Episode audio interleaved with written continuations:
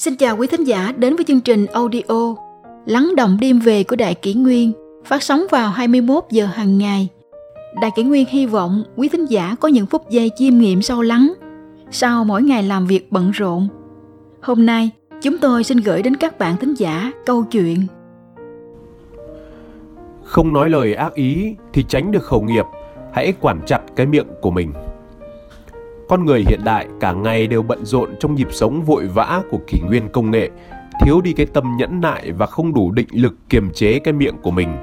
Lời tuy ở ngoài miệng nhưng lại là chiếc gương có thể phản chiếu rất rõ cái tâm sâu thẳm của con người. Người bạn thân thổ lộ những điều thầm kín với bạn, nhưng vì một vài chuyện nhỏ không như ý của bạn, bạn có thể sẽ lôi những chuyện xấu của người ấy cho người khác nghe. Những người định lực và tâm nhẫn nại không đủ nơi nào cũng có, phải chăng mỗi người đều cần xem xét lại bản thân mình? Hãy quản cái miệng của mình nghiêm khắc một chút, bởi lời tuy ở ngoài miệng nhưng lại là chiếc gương có thể phản chiếu rất rõ cái tâm sâu thẳm của con người. Mở miệng nói dễ dàng nhưng biết cách ngậm miệng lại càng khó hơn. Những lời tiêu cực hãy nói ít đi một chút, những lời tích cực lại cần nói nhiều hơn một chút. Hãy học cách khen ngợi, khích lệ và mang lại niềm vui cho người khác bậc quý nhân thường nói chậm rãi nhưng làm việc lại rất nhanh nhạy. Ngày nay, mạng Internet vô cùng phát triển nên việc tạo khẩu nghiệp càng dễ dàng hơn. Nhiều người đã quen hễ mở miệng ra là nói những lời bạc ác, lật lọng, thêu dệt, ngông cuồng và tiêu cực. Trước kia bàn tán chuyện nhà nọ nhà kia thì chỉ có vài người thích buôn chuyện tụ tập nói chuyện ý ới với nhau – Giờ đây, chỉ cần cầm chiếc điện thoại di động trong tay và gửi một tin nhắn vào nhóm bạn Zalo, Viber, Facebook là ngay lập tức tin nhắn ấy có thể bay đến khắp mọi ngóc ngách trên thế giới. Đúng như câu, chuyện tốt chưa ra khỏi cửa, chuyện xấu đã bay xa ngàn dặm. Muốn giữ tâm thuần khiết, tĩnh lặng, thật chẳng dễ dàng chút nào. Xưa có câu, con người nhận một lời nói, Phật nhận một nén hương, khẩu đức tức là nói những lời có đạo đức tức là không nói những lời khiến người khác bị tổn thương. Trong cuộc sống, có một số người thường oán trách chuyện tình cảm của mình trái ngang, chắc trở, không thuận lợi. Cũng có người than trách ông trời ban cho tài vận ít ỏi, không bằng người. Trên đời kẻ tiểu nhân quá nhiều, vận mệnh thật chẳng công bằng. Nhưng họ có thử ngẫm lại bản thân mình hay không? Rất nhiều người thường tùy tiện trong giao tiếp, không để ý đến lễ nghĩa, tiểu tiết. Đặc biệt là họ thường không chú ý đến khẩu đức, Muốn nói gì thì nói cho sướng miệng, nói cho hà giận mà không nghĩ đến cảm nhận của người khác. Họ không biết rằng lời nói lại là thứ vũ khí có tính sát thương mạnh nhất, âm thầm và dai dẳng nhất. Vậy nên cái miệng không tích đức thì sẽ làm tổn thương người khác. Lời nói cũng như mũi tên đã bay ra rồi lại quay ngược trở lại làm tổn thương chính mình.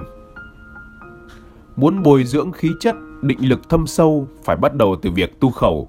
Tu có nghĩa là tu sửa, khẩu là cái miệng Vậy nên trên bề mặt chữ nghĩa, tu khẩu nghĩa là tu sửa, tu dưỡng cái miệng của chính mình, nói lời chân thành, chính trực, thiện lương, biết suy xét tới cảm nhận của người khác.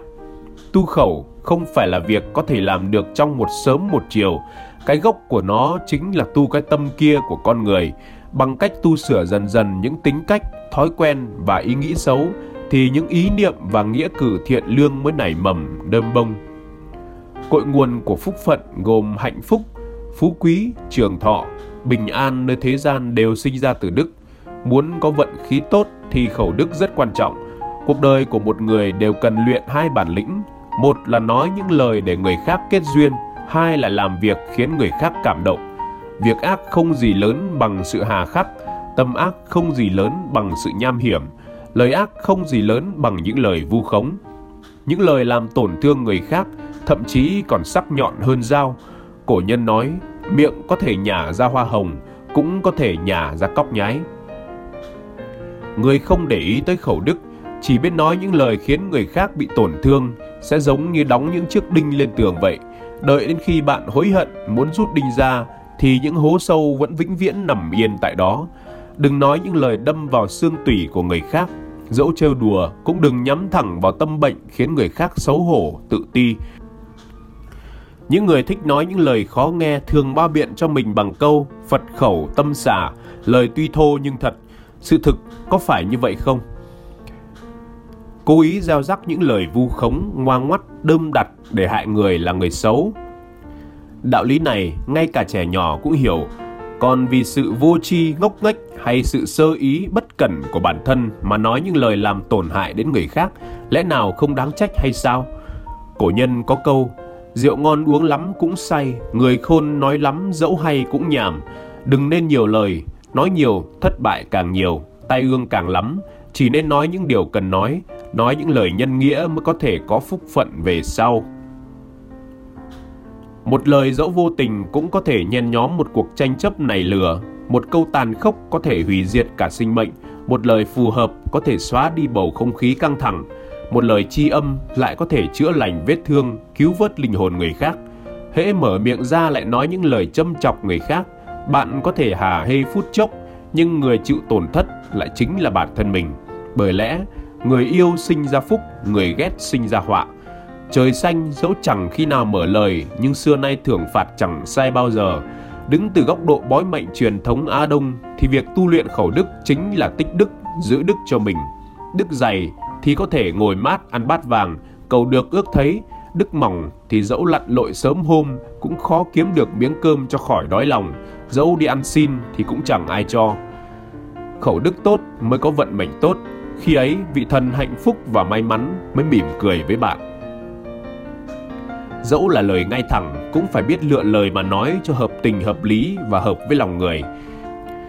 Nếu tình cảm đôi bên lạnh lùng, cần nói những lời ấm áp, trước khi mở lời hãy để tâm đến thể diện và sự tự tôn của người khác và đặt lòng tự tôn của họ ở vị trí số 1.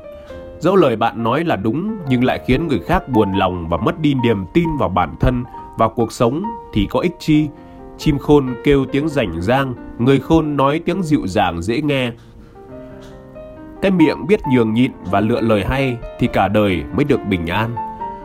Mỗi người đều sinh ra và lớn lên trong những hoàn cảnh khác nhau, họ có những trải nghiệm khác nhau, dẫu chỉ một lời bâng quơ, vô tình cũng có thể như giọt nước tràn ly, giấy động niềm ai oán và tổn thương ấy. Vậy nên xưa nay đều có câu rằng, trước khi nói phải uốn lưỡi 7 lần, bởi lẽ sau 7 lần uốn lưỡi đó, có thể có những suy nghĩ tiêu cực, những cảm xúc nóng giận, oán trách, bất bình đã tiêu tan. Lòng người có thể trở nên trầm tĩnh trở lại, trí huệ thăng hoa để hướng tới những điều tốt đẹp hơn, khi ấy lời nói ra ắt cũng sẽ đồng điệu và có sức lan tỏa, khích lệ mạnh mẽ.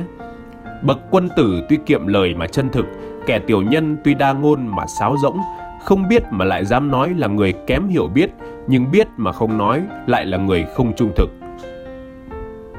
Nói những lời không nên nói là nhiều lời, nhiều lời thường dễ khiến người khác sinh tâm oán hận.